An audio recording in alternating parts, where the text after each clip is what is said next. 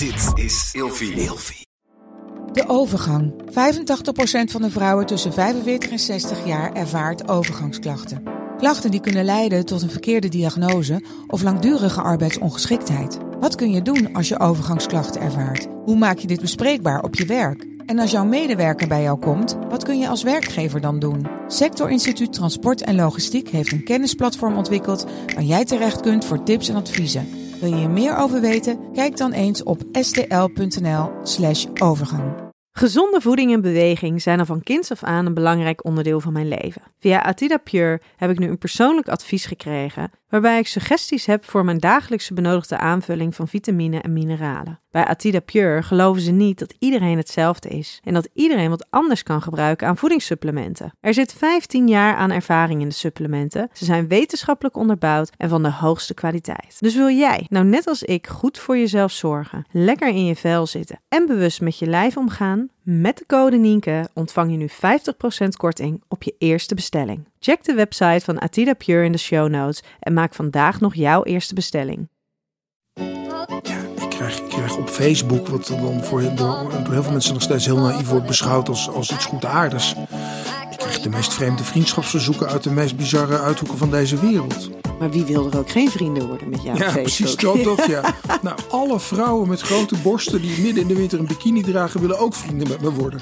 Dat is toch hartstikke fijn, Bram? Ja, nee, ik ben er ontzettend blij mee. Heb je niet eens meer porno nodig? Kan je gewoon op Facebook blijven? Nou, de vraag is alleen wanneer moet ik gaan betalen. Dus ik wijs Ja. het altijd af. Ik Ja. ben een zuinige Hollander. Heel goed, heel goed. Welkom bij een nieuwe wekelijkse aflevering van Seks, Relaties en Liefdes. Waarin Nienke Nijman elke week openhartig in gesprek gaat met vrienden, familie en bekenden. Nienke Nijman is de host van deze podcast. Zij is psycholoog, systeemtherapeut, relatietherapeut, seksuoloog, auteur en columnist. In deze aflevering praat Nienke met Bram Bakker. Bram is psychiater, medisch directeur binnen de verslavingszorg, auteur en theatermaker. Je kunt hem kennen van diverse tv-optredens bij onder meer Jinek en Bureau Ambitie en hij was jurylid bij de allerslechtste echtgenoot van Nederland. In deze aflevering praten Nienke en Bram over seksverslaving. Welkom allemaal bij een nieuwe aflevering van Seks, Relaties en Liefdes. En hier naast mij zit Bram Bakker. Welkom, Bram. Dankjewel.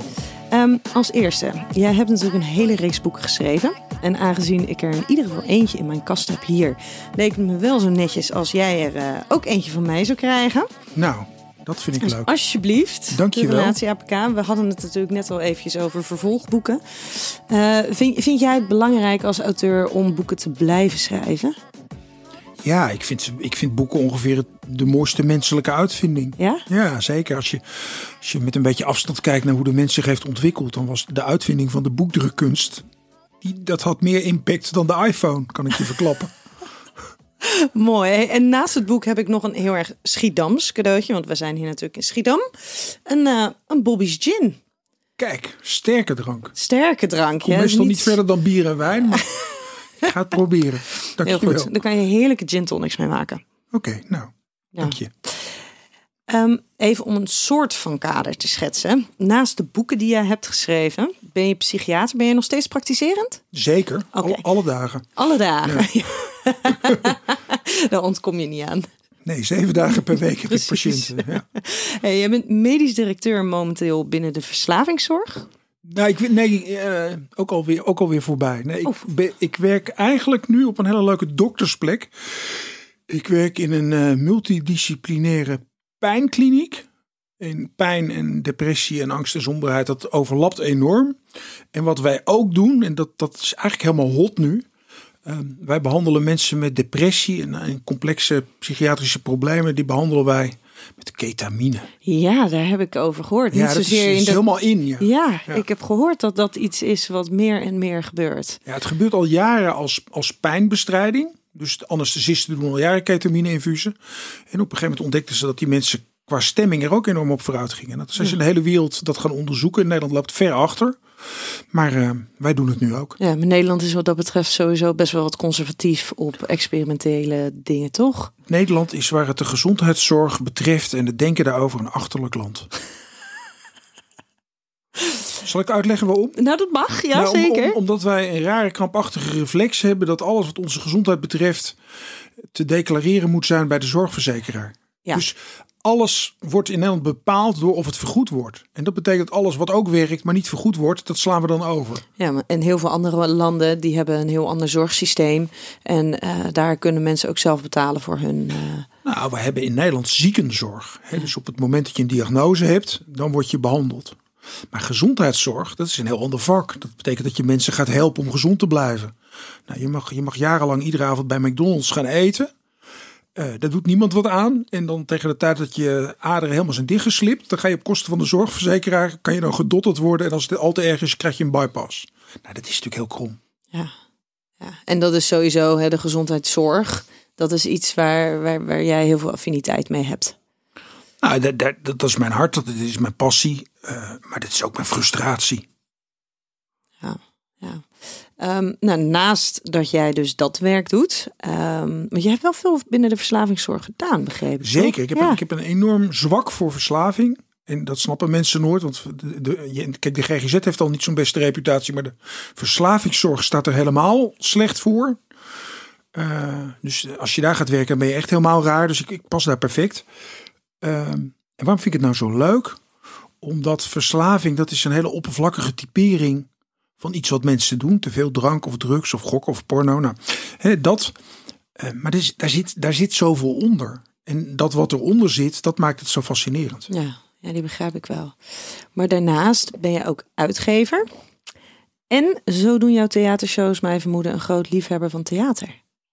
Ja, ja. Heb je juist het creatieve nodig om, om de zwaarte van je vak te ventileren? Of wat maakt dat nou dat dat zo'n go- goede combinatie voor jou is? Nou, ik heb, ik heb een grote omweg gemaakt in het leven. Daar komt het eigenlijk op neer. Dus ik, ik, ik ben eigenlijk heel lang heel braaf geweest. Dus het duurt heel lang voor je psychiater bent. Toen heb ik een proefschrift geschreven.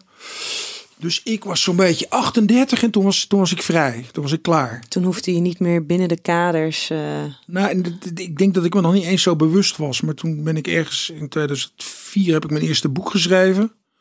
En daarna werd alles anders. want Nou, daar had ik helemaal niet goed over nagedacht wat dat zou oproepen. Dus ik schopte dapper alle heilige huisjes ondersteboven. Als, alsof dat geoorloofd was. en Alsof dat geen repercussies zou hebben. Ja. Dus de krant vond het leuk, de collega's een stuk minder. En ondertussen, hoe, hoe zijn de collega's ondertussen begaan met jou en, eh, en jouw werkzaamheden? Nou, ik denk dat, dat het heel erg twee kanten heeft. Ik, ik denk dat de meeste collega's mij als psychiater best oké vinden. Maar als, eh, als figuur die opduikt in de media vinden ze me verschrikkelijk. De Wat? meeste. Waarom? Wat is dat dan? Nou, omdat wij zijn, wij worden een beetje opgevoed met als je dan toch in de media iets doet, dan moet het wel de zaterdagbijlage van de NRC zijn bij voorkeur. Ja, kwalitatief veel ja, en dan moet het vooral niet shownieuws zijn of boulevard. Nee, en ik heb de tegenovergestelde opvatting. Ik denk, eh, als ik in begrijpelijk Nederlands iets kan zeggen in een programma waar mijn patiënten naar kijken, dan moet ik daar zijn. Dus ik zit liever in boulevard dan in de bijlage van de NRC. Ja. ja, waarbij de bijlage van de NRC waarschijnlijk niet uitsluit. Maar Nou, ik, ik, ik ben daar geweest, zeg maar, dat ik dacht dat dat het hoogste was. Maar dat is echt niet meer zo. Nee, ik vond, eh, ik heb met, eh, hoe heet die man, Albert Verlinde en eh, die andere, Evert Santegoeds, een, a- hebben, hadden we een thema-uitzending over de verslaving van Gordon. Ik vond het fantastisch. En, en, en daar kijken dan echt heel veel mensen naar. Dan denk ik, nou, dat, wie ben ik dat ik dit doen mag? Dat meen ik serieus. en wat maakt dan dat jij dat zo fantastisch vindt? Omdat ik het zo belangrijk vind om dat vak uit te leggen aan de mensen. Omdat iedereen weet alles van kanker en gebroken benen. En over de psyche weet bijna niemand echt wat nodig is. Ja. En om een stukje van dat vak uit te leggen, wil ik het vandaag heel graag hebben ehm, over seksverslaving. Maar hoe kan het toch dat heel veel mensen seksverslaven seksverslaving noemen, ook eh, binnen het vakgebied, terwijl het dus helemaal geen officiële diagnose is? Nou ja, daar, daar gaan we. Nou, heel graag. Heel, heel graag. Nou, kijk, in de, in de, in de psychiatrie eh, is ergens in de tachtige jaren eh, de eigenaardige gewoonte ontstaan om alles op te hangen aan het DSM-systeem. Dat is een soort van de Bijbel met Nou, het is- allerlei diagnoses. Het, het is een postcodeboek. Hè? Die had je vroeger van die hele dikke boeken en daar stonden er alle postcodes in. Nou, en dat is de DSM ook. Dus je, je, zet alle klachten van iemand op een rijtje en dan plak je er een sticker op. Dus het is een stickerboek, een klassificatiesysteem. Dat, is, dat is volledig uit de klauwen gelopen, want er is niks tegen klassificatie. Alleen mensen zijn gaan geloven dat een klassificatie en een diagnose hetzelfde is. Nou, uh, als, als, als je twintig stickers hebt, dan, dan krijgt iedereen een van de twintig stickers en dat is het dan. Maar er is geloof ik niemand die het ambieert om gemiddeld te zijn. Of hetzelfde als iemand met dezelfde kleur sticker. En iedereen begrijpt ook dat ook al ben je allebei geel gestickerd, dat er dan nog steeds verschillen zijn. Nou, die DSM, dat is veel te groot en veel te invloedrijk geworden. Het Amerikaans systeem wordt wereldwijd gebruikt. En in Nederland hebben we vooral last van het feit dat zorgverzekeraars alles ophangen aan het DSM-systeem. Het DSM-systeem is geen wetenschap. Dat is ook heel belangrijk om te benadrukken. Het DSM-systeem is handjeklap tussen autoriteiten. Nou, dus het probleem seks, pornoverslaving. Ik, ik denk dat ik zelf meer neig naar pornoverslaving. Um, dat, is, dat is alom erkend en bekend. Alleen de autoriteiten, de deskundigen, die konden het niet eens worden over de criteria. Mhm. Nou, toen was de uitkomst, dat doen we het er maar niet in. Ja, en dan hebben we zoiets als hyperseksualiteit. Wat aangeeft dat je in ieder geval heel hoog in dat seksuele verlangen, seksuele interesse, seksuele behoeftes zit. Ehm, waarschijnlijk uh, in vergelijking met je partner of voor je eigen beleving te hoog. Hè, dat je er last van hebt, want anders ga je er ook geen diagnose aan koppelen. Is dat hetzelfde in jouw beleving? Of nee, is, nee, nee, dat is iets totaal anders. Nee, kijk, dit, dit is wel een goed voorbeeld van iets waarvan ik denk, dan is het handig als je psychiater bent en niet psycholoog. Want dan heb je nog een beetje doorgeleerd op doktersniveau. En dan moet je ook altijd even checken of iemand niet gewoon een of andere uh, testosteron producerende tumor heeft.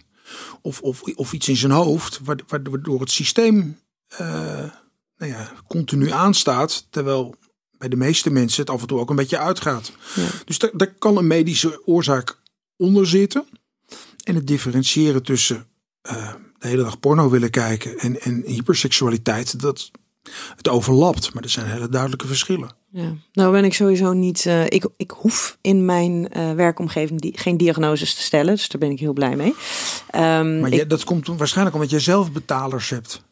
Nee, wij mogen binnen de basis GGZ behandelen. Dus, en daar hoeven ook geen vaste diagnoses voor gesteld te worden. Maar dan moet je wel GZ zijn, toch? Um, in de basis, ja, ja, maar dat is binnen de... Um, he, mijn mijn uh, collega is mijn regiebehandelaar daarin. Lieve mensen. luisteraars, dit verandert in 2022. Ja, hou op, schei uit. Daar zijn we alweer ernstig mee bezig. Dat is echt... Dat is... Een verschrikking. Maar dit is, um, dit is dus de Nederlandse ziekte. Dit Wij zijn dus Nederlandse, altijd op zoek naar ja. de manieren om het te financieren. Ja. Ja. Terwijl ik, ik heb af en toe van die mensen die gaan scheiden. En dan zit, zit zo'n man of vrouw te klagen over wat het allemaal kost. En dan zeg ik ja, als je iedere keer dat je seks hebt gehad naar een heel duur bordeel was gegaan, was het waarschijnlijk goedkoper geweest. Vinden ze niet leuk. Maar zo is het wel. Ik denk dat ik die niet tegen mij stellen ga benoemen. Nee, maar ik hoef gelukkig dus niet met diagnoses te werken. Maar ik merk dat heel veel uh, cliënten uh, het toch wel fijn vinden als er een diagnose wordt gesteld. Dus Ja, dan vragen ze, ja, maar wat is het dan? Zeker als ze er last van hebben. En dat ze een soort, in mijn beleving ook vaak soort van um, uh, willen, nou ja, niet zo eens zozeer willen ze begrijpen wat ze hebben. Maar ze willen soms ook gewoon een beetje een excuus hebben waaraan ze dingen kunnen ophangen. Ja, maar het, is, het is een cultuurprobleem dat wij een diagnose willen. Want als je een probleem hebt, wil je een oplossing voor het probleem. En de overtuiging dat een diagnose vereist is om het probleem op te lossen, dat is typisch wij Ja. in 2021. Maar dat snap, dat begrijp ik dus. Dat, dat is dus een beetje waar ik dan tegenaan loop. Want je hebt geen diagnose om, nodig om het probleem op te lossen. Je moet veel meer het proces begrijpen. ehm, en datgene wat daaraan vooraf is gegaan. Maar Om- daar- daarom stap ik nu uit het systeem. Ja. Want Ik ben voor mezelf begonnen. Niet omdat ik mijn werk niet meer leuk vind of dat ik mijn vak niet meer belangrijk vind, maar omdat ik, dat ik het beu ben om stickers te moeten plakken op complexe problemen. En wat, wat ik ook heel erg mis vind. Ik, ik, hoop dat jij dat, hoop dat jij dat herkent, anders dan stap ik op als ware Thierry Baudet. Ehm, we, zijn, we zijn veel te gefixeerd geraakt op klachten. En mensen hebben ook nog krachten. Weet je, er zijn ook nog dingen die je wel kan doen. Er zijn ook nog kwaliteiten die je ondanks al je problemen ook hebt. En we zitten alsmaar te focussen op die symptomen en die diagnose. Maar wat er allemaal wel goed gaat, laten we dat nou niet vergeten. En dat, daar, daar vind ik, ja, het is zo'n enorme bias ontstaan. Ja, maar daar, daar, dat is natuurlijk een heel groot gedeelte van therapie, is überhaupt mensen weer in hun kracht te zetten. En dan is het altijd, is het altijd wel nodig om ook even de schijnwerpers te, te werpen op de pijnpunten. Hè? Ehm, en daarin de, de, de confrontatie aan te gaan. Maar het gaat er uiteindelijk om dat ze ook het gevoel hebben dat ze dat aankunnen. En dat ze dat kunnen verdragen. En daarmee zet je ze in hun kracht. Ja, maar dan moet je, vind ik, de kaders heel breed stellen. Ik, ik interviewde pas Martin Hersman. Dat is een oude topschaatser. Leuke kerel.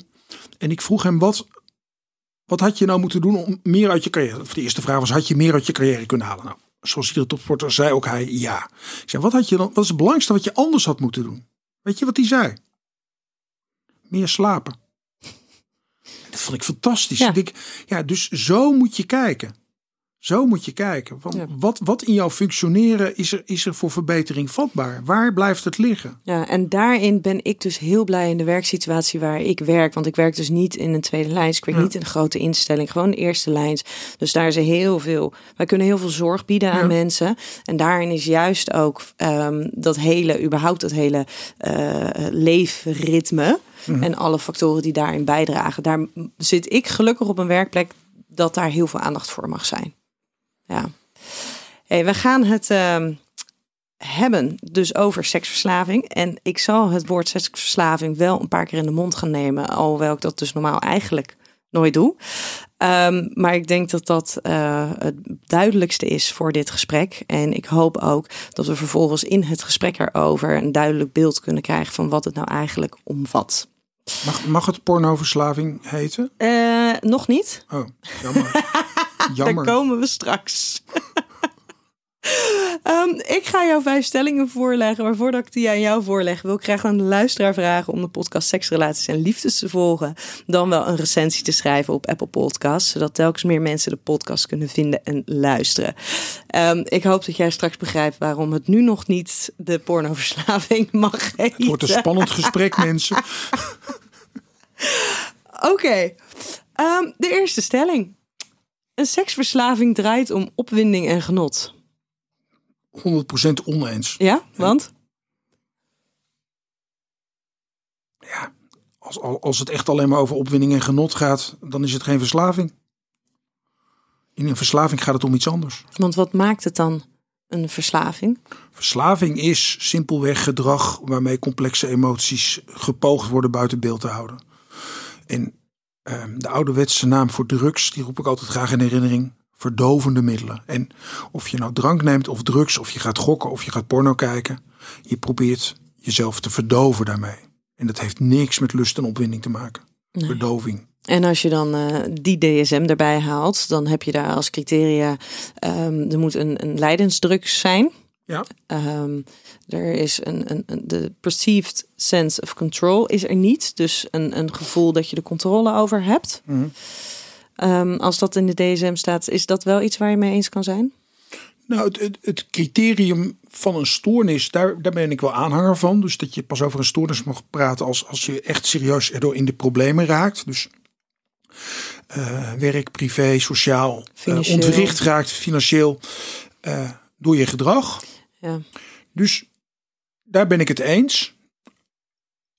Ehm, nou ja, dus het algemene deel is goed. Ja. En dan heb je bij verslaving natuurlijk altijd dat, dat de verslaving, en ik- ik maak geen onderscheid tussen middelen en gedrag, dat dat voor de rest komt. Dus ook al heb je iemand waar je zielsveel van houdt, en verslaafden houden heel vaak ook gewoon nog heel erg van iemand, de verslaving wint het van die liefde. Dat maakt het ook zo treurig. Ja, maar een van de criteria is inderdaad ehm, eh, dat, het, dat je er last van hebt. Dus dat het ontwrichtend werkt op eh, sociaal, werk, financieel ehm, eh, en relationeel. En denk ja, maar als je het hebt over, over iets als seks, dan is seksueel gedrag dat niet passend is binnen, binnen de kaders van een relatie, is natuurlijk al heel snel belastend voor de relatie. Dus betekent dat dan ook dat je al heel snel van problematisch dan wel verslavend gedrag spreekt? Ja, maar kijk, de, de, de benadering is, is heel erg zwart-wit. Dus het gaat inderdaad al heel snel zo van dat hoort niet. En dan is er een impliciete norm van eh, monogamie en recht op meneer, dat doen we. En eh achterlangs en met z'n drieën niet. Even gewoon Mhm. een heel plat voorbeeld. En ik denk dat het, dat het al mee begint dat je er veel meer tijd en aandacht aan besteedt om met elkaar het erover te hebben. Wat, wat, wat past binnen onze relatie wel en wat past binnen onze relatie niet. En ja, wat, wat ik tegenkom, en jij denk ik ook, is dat, dat vrouwen er moeite mee hebben dat hun man porno kijkt. Maar dat ze, er eigenlijk nooit, dat ze het er nooit over hebben. Nee. Nou, dan is het probleem niet dat de man porno kijkt. Dan is het probleem dat er geen gesprek is geweest over waarom wel of waarom niet. Ja. Ik weet op een gegeven moment ehm, was ik in gesprek met een Amerikaanse man en die heeft uh, is heel lang is die um, seksverslaving arts geweest. Nou en nu terugkijkend vindt hij het echt verschrikkelijk dat hij dat heeft gedaan, want de Amerikaanse uh, methodes die hebben voor een heleboel vooral mannen dan meer meer kwaad gedaan dan, dan goed gedaan. En die zei ook heel mooi van ja, maar eigenlijk, we spreken zo snel van een seksverslaving, terwijl er dan eigenlijk heel vaak sprake is van gedrag wat niet past binnen de eigen normen, ideeën over hoe seksualiteit eruit zou moeten zien binnen een relatie. Ja, eens. En dat er dan heel snel gegooid wordt met die term seksverslaving, terwijl dat, um, terwijl dat lang niet altijd zo is. Nou, het hangt ook een beetje van in welke kringen je je begeeft. Hè. Er, zijn, er zijn natuurlijk mensen die, die geloven in het bestaan van seksverslaving. En die roepen de hele dag dat het veel erger is en veel groter en veel meer voorkomend dan je denkt.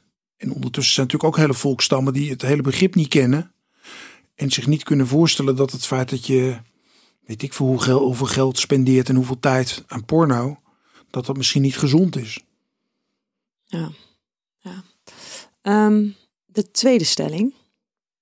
Liefde en seks hebben niets met elkaar te maken als je verslaafd bent aan seks. Liefde en seks zijn een setje. En verslaving is liefdeloos. Dus. Is dat per definitie zo voor jou, volgens jou? Ja, want op het moment dat de verslaafde in zijn gedrag vervalt, is de liefde weg. Want verslaving gaat boven de liefde. Dat maakt het zo'n pijnlijke aandoening. Ja. En, en je zegt net liefde en seks zijn een setje. Is dat altijd zo? Nou, bij voorkeur wel. Ik denk dat de mensheid erbij gebaat is om het op die manier aan te vliegen. Ja. Welke vorm je er ook aan geeft. En bij seksueel gedrag wat voortkomt uit verslaving, dan zit daar geen liefde bij.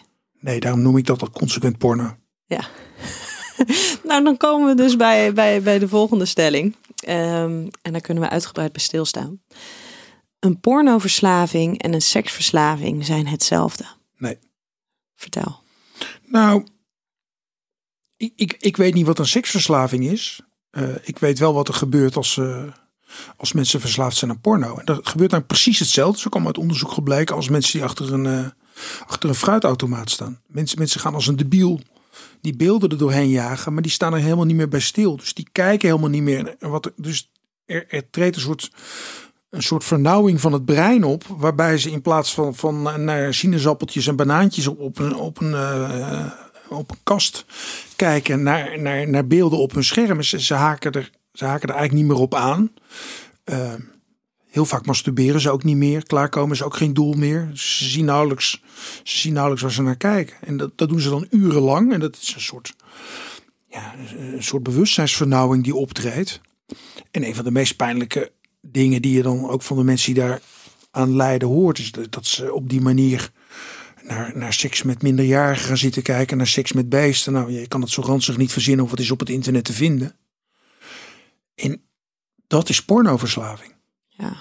Nou, seksverslaving, ja, dan, dan, dan, dan, denken, wij, denken wij aan BN'ers die vijf vrouwen tegelijk hebben 30 jaar lang. Maar dat is aandachtsverslaving, denk ik. Dat gaat ook weer niet om seks. Dat gaat, dat gaat ook weer over iets anders. Ja, maar daar, dat vind ik ook best lastig. Dat er dus zo snel geroepen wordt met uh, dat, er, dat er een pornoverslaving is. Dat iemand verslaafd is aan seks. Want hoe jij nu uh, pornoverslaving uh, omschrijft. Dit zijn mensen die hier echt heel erg onder te lijden hebben. Dit is natuurlijk niet het beeld van een, uh, van een man die misschien zelfs wel dagelijks, maar even porno kijkt, daarbij een, opwinding ervaart. Um, masturbeert en tot een orgasme komt. Ja, maar porno, porno is gewoon makkelijk masturberen. Ja, het is heel, heel je, quick, niet quick je dirty. je hoeft, nee, je hoeft het beeld niet zelf te produceren. Nee. Het, is, het, gebeurt voor je neus. En je kan de porno kan je nooit teleurstellen. Nee. Het is overigens wel, het is wel overigens, in relatie is het wel een probleem hoor. Want uh, mannen, mannen van 50, 55 die een paar jaar alleen zijn geweest, die hebben zich heel vaak eh, tot porno moeten beperken, noodgedwongen. En dan krijgen ze weer een relatie. En dan, dan komen de erectieproblemen. Want Ja. masturberen op porno, dat is veruit het makkelijkste, fysiologisch. En ga dan nog maar eens met een mevrouw die je echt, echt lief en leuk vindt en waar je misschien wel van houdt. Ga daar dan nog maar eens de liefde mee bedrijven. Nou, dat is een uitdaging. Ja. En dan heb je dus wat je net omschreef hè, over, over dat, dat verslavingsgedrag, daar, dat is liefdeloos. Maar is het kijken van porno, nog voordat je in verslavingsgedrag zit, is dat ook liefdeloos? Nou, kijk, de uitdaging, en ik, ik, ik, hou er, ik hou er ook van om patiënten te provoceren. De uitdaging is natuurlijk eh, dat al- als dat dan een item is, om dan aan ze te vragen: hebben jullie al eens een keer samen porno gekeken? Nou, 9 van de 10. Nee, natuurlijk. Nee. En samen porno kijken, dat is intiem. Dus dat is iets heel anders. Want Dus dan ga je de ander iets laten zien. Ja, dan Ja. ga je de ander iets laten zien wat jij leuk vindt. Foe, hé. nou dat, dat willen de meesten niet.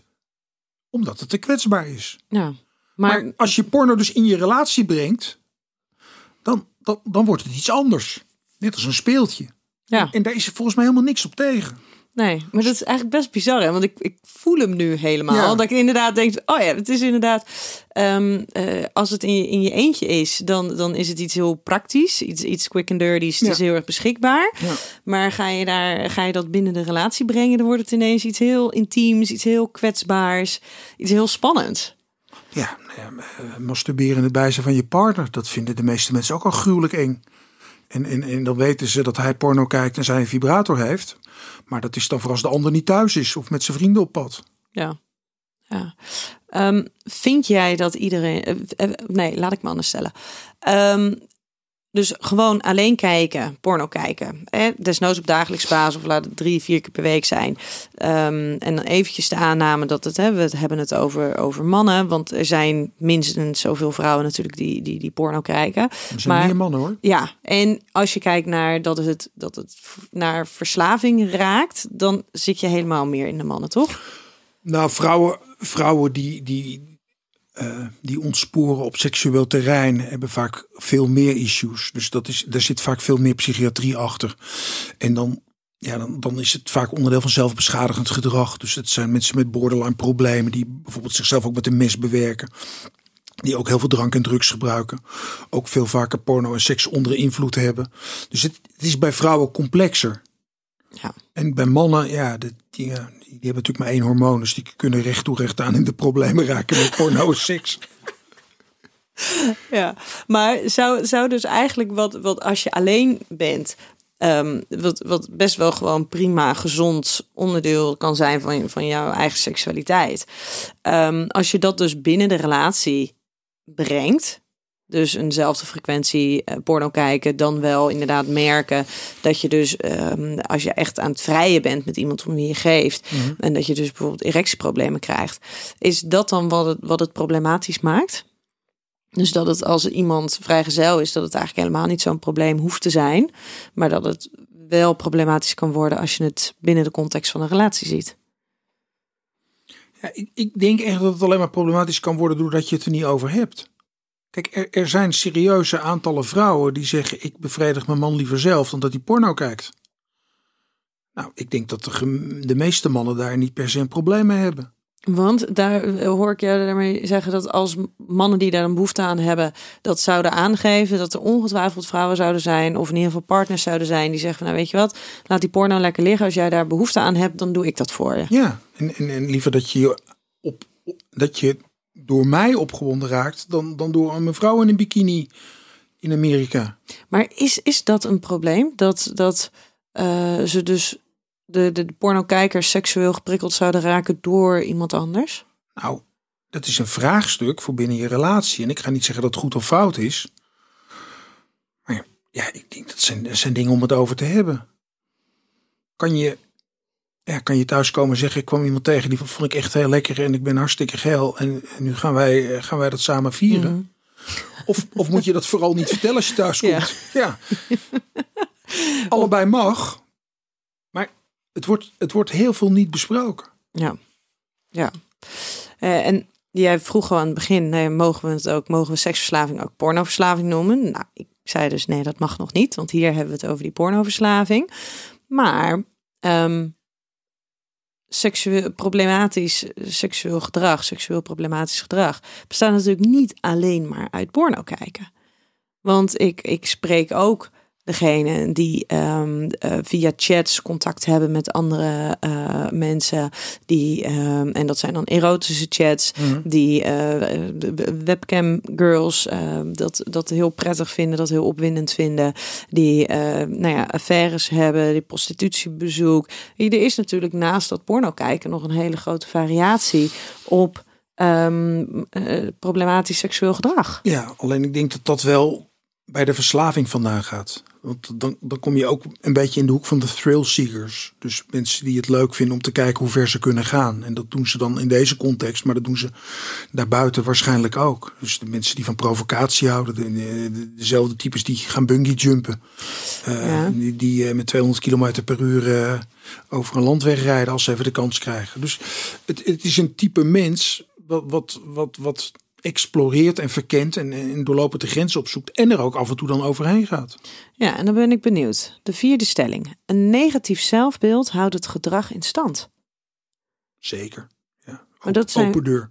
Ja, maar dat zijn ook degene die zich dat die dus helemaal geen thrillseekers zijn, die niet gaan bungee jumpen, maar die die die zich juist uh, continu het gevoel hebben toch te falen, niet goed genoeg te zijn, niet kunnen voldoen aan de verwachtingen. Daar... Ja, maar, die, maar die, die categorie is al heel ver. Het probleem is dat ongeacht het gedrag heel veel mensen helemaal geen zicht hebben op hun zelfbeeld. Dus er zijn mensen die zich zeer uiteenlopend gedragen, die allemaal een krakkemikkig zelfbeeld hebben. Alleen omdat ze zich dat niet realiseren. Al, al die narcistische hanen die je op de tv ziet. Uh, het overgrote deel heeft een gebrekkig zelfbeeld. Alleen dat hebben ze niet door. Ze Ja. schreeuwen de hele tijd om een nieuwe lolly. Terwijl ze eigenlijk zijn juist die mannen, nou ja, ook weer Houd mannen, van sorry. me. Houd ja, van me. Wees, wees Ze zijn voor- eigenlijk heel kwetsbaar. Ze zijn Ja. heel bang om afgewezen te worden. Nou, daar hebben ze echt geen flauw idee van. Nee, is dat zo? Tuurlijk. Je, kan hele, we gaan geen namen noemen, maar je kan hele volkstammen aanwijzen. die als, als, ze, als ze zich dit zouden realiseren. Ja. vanaf morgen niet meer op de tv hoeven. Ja, want het is namelijk wel echt serieus een groot probleem. Enorm, ja, zeker. Zeker. En dat is hè, ook, eh, ik spreek dan, nou ja, het, hierin is het toch ook vaak dat het dan, eh, dit is iets wat je meer bij mannen ziet, hè, narcistische uh, Nou, onderschat de dames niet hoor. Onderschat de dames Ja, maar niet. is dat dan, eh, komt dat ook tot uiting dan in narcistische of zit dat dan weer in andere nou, ik denk, persoonlijkheidstrekken? denk, ik denk een bijeffect van de emancipatie, waar, waar ik eh, op zich een enorm voorstander van ben. Maar een bijeffect van de emancipatie is wel dat, dat de scoringsdrift bij een bepaald type vrouwen ook de klauwen eh, begint uit te lopen. Dus daar, dat zou zomaar eens kunnen zijn dat we in de komende jaren daar nog een verschuiving in gaan zien. Ja, er zijn natuurlijk vrouwen die zich beter in hun, publiek, in, in hun publieke rol kunnen handhaven dan, dan in een intieme relatie. Of, of, of als gezinslid. En er zijn toch ook steeds meer vrouwen die een carrière hebben dan een man eh, die niet de carrière heeft. Wat ik Ja. hartstikke goed vind. Want wat mij betreft mag het 50-50 worden verdeeld. Maar zoals je die vaders had die er vroeger nooit waren, zijn er ook steeds vaker de vrouwen die er nooit zijn. Maar zijn dat dan narcistische persoonlijkheidstrekken? Nou, niet of komt allemaal. dat vanuit iets anders? Niet allemaal, alleen de vraag is: heb je contact met wat je motiveert? We- weet je waarom je het doet? En er zijn natuurlijk al te veel mensen die altijd maar roepen dat ze idealistisch zijn, maar die ondertussen vooral heel erg met zichzelf bezig zijn. Maar een negatief zelfbeeld, dat kan dus zowel juist ehm, getoond worden in, in gedrag waarin mensen zich heel erg hoog van de toren gaan blazen Ja. en zich heel erg laten zien. Ja, dus dat is de afweer. Ja. Ja, Ehm, maar ook zeker een, een hele grote rol speelt bij het in stand houden van dit soort problematiek. ja, absoluut. Ja, helemaal eens. De laatste stelling. Het gedrag wordt minder snel getoond binnen een gezonde en stabiele relatie. Welk gedrag? Seksueel gedrag, problematisch gedrag. Oeh, dat is een ingewikkelde. Kijk, ik denk als je een goede relatie hebt, dan is de kans op seksueel probleemgedrag daarbuiten a priori al heel veel kleiner. Want als jij, als jij contact hebt met je onzekerheid en je kwetsbaarheid op dat terrein, maar je kan dat wel delen met een partner, ja, dat, dat verslaat niemand. Als, als, als je partner geen zin in je heeft, dan, dan doet dat iets met jou. Zeker als je, als je zelfbeeld niet je van het is. Mhm. Maar op het moment dat je, dat, dat je erin slaagt om dat wel met elkaar te bespreken. En, dat, en, en wel de gevoelens die dat oproept te delen. Dan, dan is er niet een buurvrouw nodig die zegt, nou dan doe ik het wel. Of een buurman of een eh, whatever. Dus dan blijft het binnen de relatie, denk ik. Ja. Daarom ben ik zo voor monogamie. Ja? Ja. Ben jij daar een voorstander van? Nou, ik vind, ik vind het zo'n mooie doelstelling. Dus het gaat er niet om of het lukt. Het gaat erom of je. Het gaat over de principiële bereidheid om het, om het steeds terug te brengen naar de relatie. Ja. En nou ja, je, hebt, je hebt waarschijnlijk nog meer vreemdgangers gezien dan ik. En eh, het klassieke dialoogje is natuurlijk: jij wilde nooit, dus ik moest wel. En dan heb je het over een relatieprobleem. En dan is het vreemdgaan is niet meer of minder dan het symptoom dat de relatie niet op orde is. Dan heb je volgens twee smaken. Dat zijn de mensen die, die staande houden dat het verschrikkelijk is wat hij of zij gedaan heeft. Nou, dat, die gaan het niet redden. En je hebt, je hebt het, het betere stel die zegt, nou, we gaan verkennen wat er tussen ons ontbrak of hè, waar het mis zat, waardoor dit heeft kunnen gebeuren. Nou, die hebben een veel betere prognose. Ja. En de groep die ik ook nog eens zo interessant vind, want dit is eigenlijk relatief eenvoudig, namelijk er zit iets niet oké binnen de relatie en dus wordt er vreemd gegaan. Maar de groep die dus heel erg goed in hun eigen relatie zitten en die het ook doen. Ja, maar ik denk dat die, dat, dat weer de groep is die het, die, die, die het gesprek over de randvoorwaarden niet goed gevoerd heeft.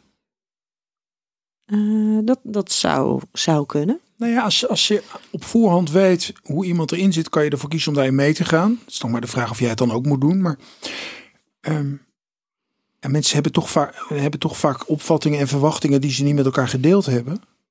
Die dan vervolgens heel erg kunnen botsen. Ja, maar ja, het is ook, ik, ik, ik denk ook altijd, zeg ook altijd, iedereen kan in de verleiding komen. Het is de keuze die je maakt, of je er naar handelt of niet. Ja, helemaal eens. Ja. Hey, als je dan kijkt naar, naar um, nou ja, pornoverslaving of problematisch seksueel gedrag, dus dan stappen we even van die seksverslaving af. Ja. Um, mannen en vrouwen ratio, hoe verhouden zich die zich daarin tot elkaar ongeveer, denk je? Of kan je daar iets over zeggen? Porno als problematisch gedrag? Mhm. 90% mannen.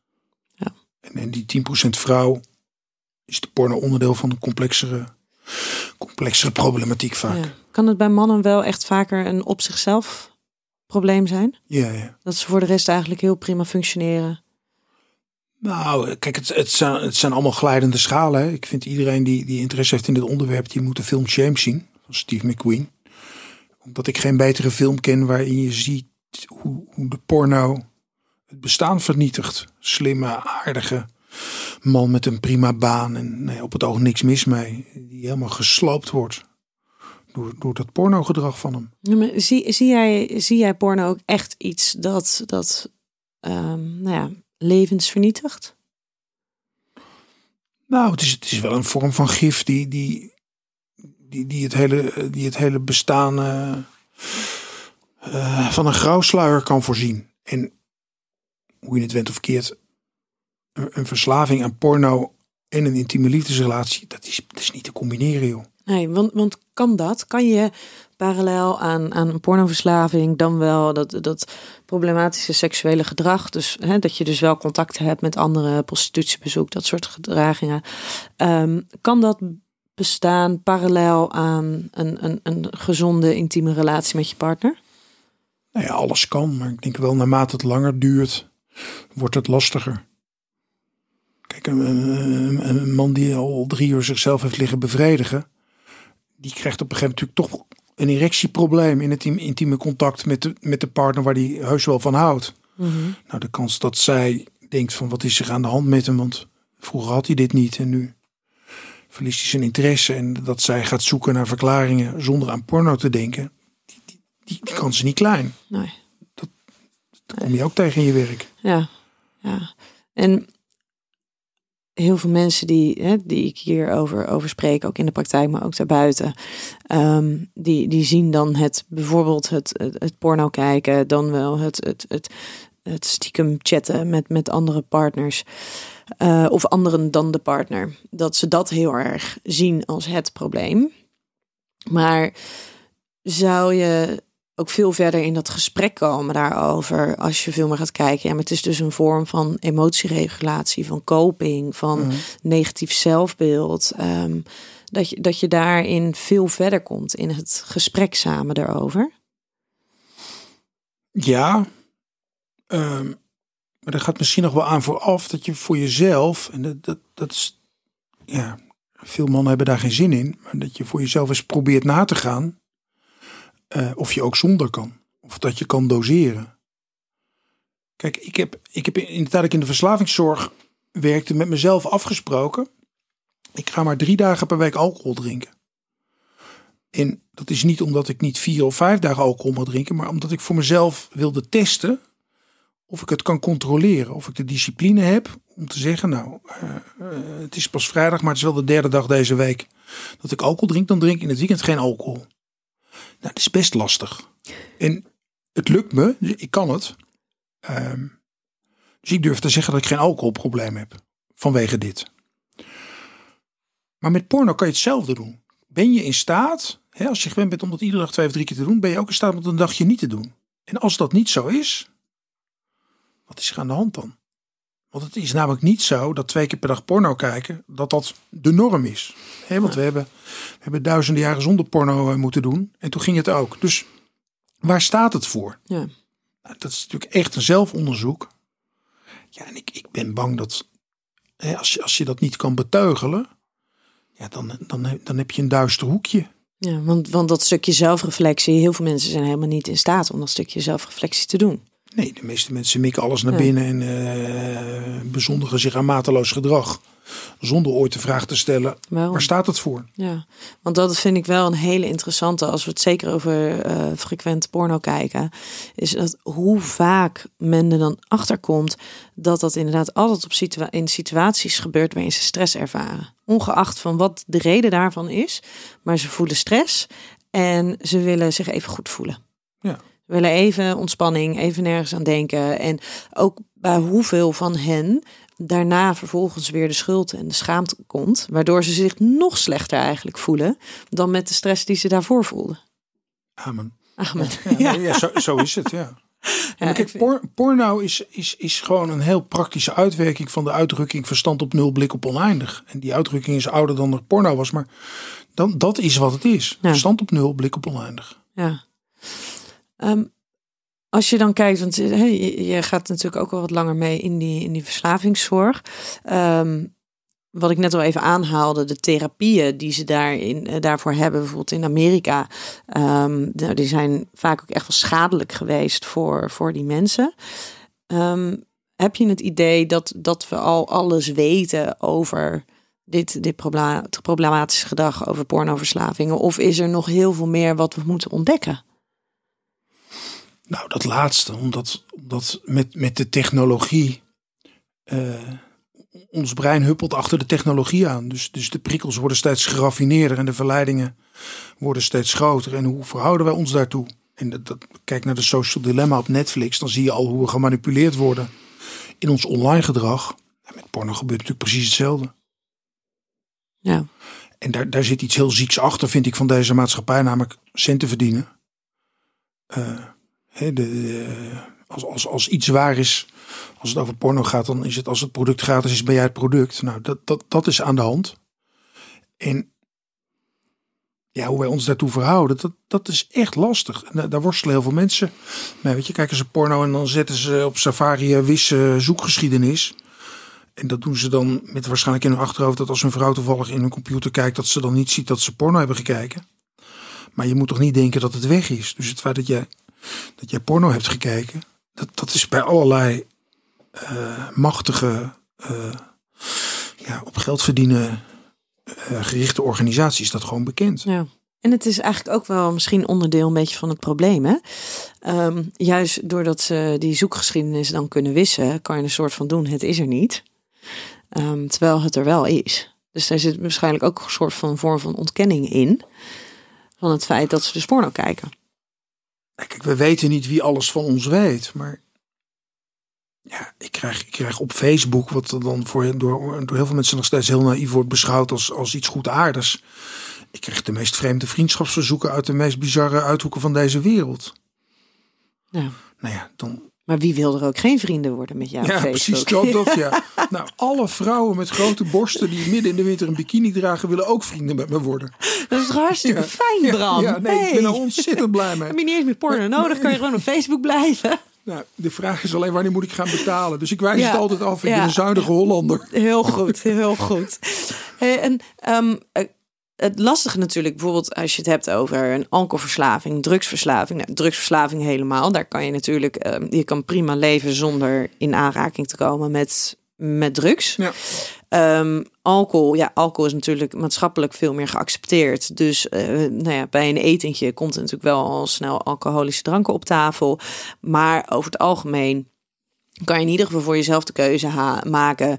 We halen het niet in huis. Ik bestel het niet. Dus daar zit al best wel wat keuzemogelijkheden in. Maar als je het dan hebt over seks. ehm, het is toch een stuk lastiger om te zeggen van nou, daar hebben we een soort van zero tolerance beleid voor. Porno, Nou, dat kan je natuurlijk wel opzoeken, maar kijk je naar een, een, een film, zeker een Nederlandse speelfilm, Ja. Ehm, daar zit natuurlijk heel vaak zitten daar ook al vormen van, van erotiek, van seks. Mhm. Als je in een relatie zit, dan heb je ook nog eens een partner die waarschijnlijk wel een vorm van intimiteit en seksualiteit met je wil. Ja.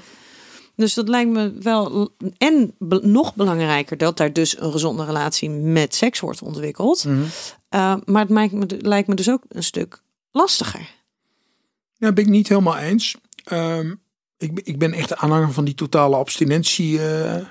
Dat als je met drank en drugs niet kan doseren, dan moet je er helemaal mee kappen. Ja, En dan moet je ook niet Ben ik zeggen, je en- eh, ik stop helemaal met de kook, maar ik blijf wel wijn drinken. Want na kort of langere tijd wo- Ja. wo- wordt de wijn toch weer gevolgd door kook. Wim Kieft. Hè, dat, dat verhaal. Ehm, ik vind... Bij eten is het echt onmogelijk. Want je kan niet zeggen, je kan niet eten. Dus Nee. eetverslaving kan je niet met totale abstinentie te lijf. Ik vind juist, daarom zit ik steeds maar te mekkeren over het onderscheid tussen seks en porno. Ik vind wel dat je totale abstinentie ten aanzien van porno kan afspreken. En dan beperk je seks tot, tot de liefdevolle relatie met een partner. En dat, dat is helemaal niet zo moeilijk om dat onderscheid te maken. Maar goed, dat vraagt moed. Hè? Dus als, als, als je dan zegt ik wil porno kijken, dan moet je je partner erbij halen. Dan moet je zeggen, eh, zullen we samen kijken? Of, en het echt onderdeel maken ja, van dan jullie seksuele ja, relatie. dan moet het allemaal gekoppeld zijn aan intimiteit en, en, en- en die relatie. Maar dat kan wel. Ja, maar ik denk wat, hè, wat, wat heel belangrijk hierin is, eh, wat je nu ook al zegt, is het onderscheid dus tussen porno en seks. Ja. Hè, en en, en nou ja, problematisch pornogedrag problematisch seksueel gedrag. Ja. En dat porno heel vaak helemaal niks met seks te maken heeft. Nee, bijna nooit. Zeker niet als het al zover is dat daar dus sprake is van verslavingsgedrag. Maar kijk, als, als, als, als, als opa nu nog even door mag, daar, daar, zit, daar zit mijn zorg naar de jeugd. Want ik denk, die leren gewoon het onderscheid niet meer. Weet je, ze gaan al heel jong op een mobiele telefoon allemaal filmpjes zien. Nou, dat kon ik echt niet eens fantaseren toen ik 18 was. Want ik moest met de papieren Playboy eh, genoegen nemen. Ja, dus het is zo ontzettend veranderd. Ja. Ehm, en leer dan het onderscheid nog eens. Ja, en het is natuurlijk hè, ehm, heel veel ouders zijn daarin bezorgd. Kinderen hebben eerder toegang tot eh, seksuele content, hè, zowel op social media als wel eh, porno. Ehm, dus eh, het daadwerkelijk seksueel gedrag met een ander, Mhm. dat wordt telkens later, dat wordt telkens uitgesteld, waardoor de komt door de solo telefoontjes, hè? Ze Ja, maar we- op telefoon. ja, maar waardoor de solosekscarrière dus eigenlijk een soort van automatisch ook langer wordt. Ja. Ehm, denk jij dat dat inderdaad echt problematisch gaat worden voor degene die, die nu dus eigenlijk in hun tienertijd ehm, het, het hele proces missen waarin ze gaan exploreren met leeftijdsgenootjes en vooral input krijgen vanuit wat ze zien in porno? Ja, daar ben ik niet optimistisch over. Doe daar corona nog eens bij en dan zijn de mogelijkheden om, om, om, om elkaar fysiek te verkennen zijn, zijn echt enorm beperkt geraakt. Maar goed, weet je, we, we zitten een beetje hypocriet te doen over, over een televisieprogramma waarbij vier mensen een, een kamerjas uitdoen en bloot voor de lens staan. En ik denk ondertussen eh, realiseren mensen zich niet dat tienjarigen tegenwoordig een mobiel hebben en al, al lang de meest ranzige Dingen hebben gezien. eh, blootfilmpjes hebben gezien. Nou ja, bloot, dat is toevallig, hè? Gewoon bloot, zo heet het programma Ja. waar je het naar refereert. Ehm, eh, kan dat juist bijdragen? Want ehm, als je het hebt over, over pornoverslaving, problematisch seksueel gedrag, dan, eh, dan dat, dat is niet iets wat we typisch zien als een gezonde seksuele ontwikkeling. Gaat zo'n programma als, als gewoon bloot daar wel toe bijdragen, denk je? Wat dan ook, iets. Nou ja, het krijgt, het, het krijgt dan heel veel aandacht en er is heel veel discussie over. Maar het is een beetje, het is een beetje lacherig. Het is een beetje niet helemaal serieus. En het echte probleem is natuurlijk de, het bizarre contrast tussen, tussen geweld in films bijvoorbeeld. En, Dat dat wel en, mag. En een partieten, weet je. je. Je mag hoofden uit elkaar zien spatten met, met, met, bloed op, met bloed op de lens. Dat kan allemaal en dan is het eh, goedgekeurd vanaf 12. Maar komt er een tepel in beeld, dan is het goedgekeurd vanaf 18. Nou, waar gaat het over? En, en, en als, als je kijkt naar zeg maar tienerzwangerschappen. En Amerika is natuurlijk het afschrikwekkende voorbeeld. Tienerzwangerschappen, eh, verkrachtingen, eh, ongepast seksueel gedrag. Dat neemt alleen maar toe. En dat, dat heeft allemaal hiermee te maken. Dat we gewoon niet meer erin slagen om, om onze kinderen te leren wat normaal is. En het, het zelf ook steeds vaker niet weten. Ja. Want dat is het. Het zijn niet alleen onze kinderen. Het zijn ook heel vaak de ouders die gewoon niet meer weten wat normaal is. Hey, de ouders die de kinderen moeten opvoeden, die, opvoeden die, zi- die zitten zelf op een telefoon in plaats van dat ze naar die kinderen kijken. Ja. En dan als ze ook nog eens naar porno kijken op die telefoon. Ja, en, en, en ondertussen zijn een paar maanden derde fles eh, witte wijn bezig. Ja, dat is wel een beetje hoe terug het, hoe terug het is op veel plekken. Ja. Hey, wij moeten hem eh, gaan afronden. Eh we gaan ook nog een aflevering opnemen. Waarin wij uitgebreid stil gaan staan bij ongezonde dan wel destructieve relaties. Maar ehm, heb jij nog laatste boodschap voor mensen die ehm, hiermee te maken hebben binnen hun eigen relatie? Eh, dan wel buiten de relatie. Als het gaat over, over pornoverslaving, seksueel problematisch gedrag. Wat, wat kunnen zij? Zijn daar opties? Het allerbelangrijkste en, en tegelijk het allersimpelste is heb het erover. Ik heb ooit, dat moet je als psychiater niet doen, ik heb ooit een boek geschreven wat heette Over Seks gesproken. Dat wilde niemand kopen, want als je van een psychiater een boek over seks koopt, dan, ben je, dan herken je dat je een patiënt bent. Dus Ik heb hem gekocht hoor, hij staat hier in de kast. de, ambi de ambitie die ik had, echt heel simpel. Eh, en dat was ook het schrijven van het boek. Met, met, eh, dat, dat leidde tot leuke gesprekken bij ons thuis. Ik dacht, je hoeft het boek helemaal niet te lezen. Je moet het gewoon op de keukentafel leggen. En dan komt je partner thuis en zegt, wat doet het boek daar?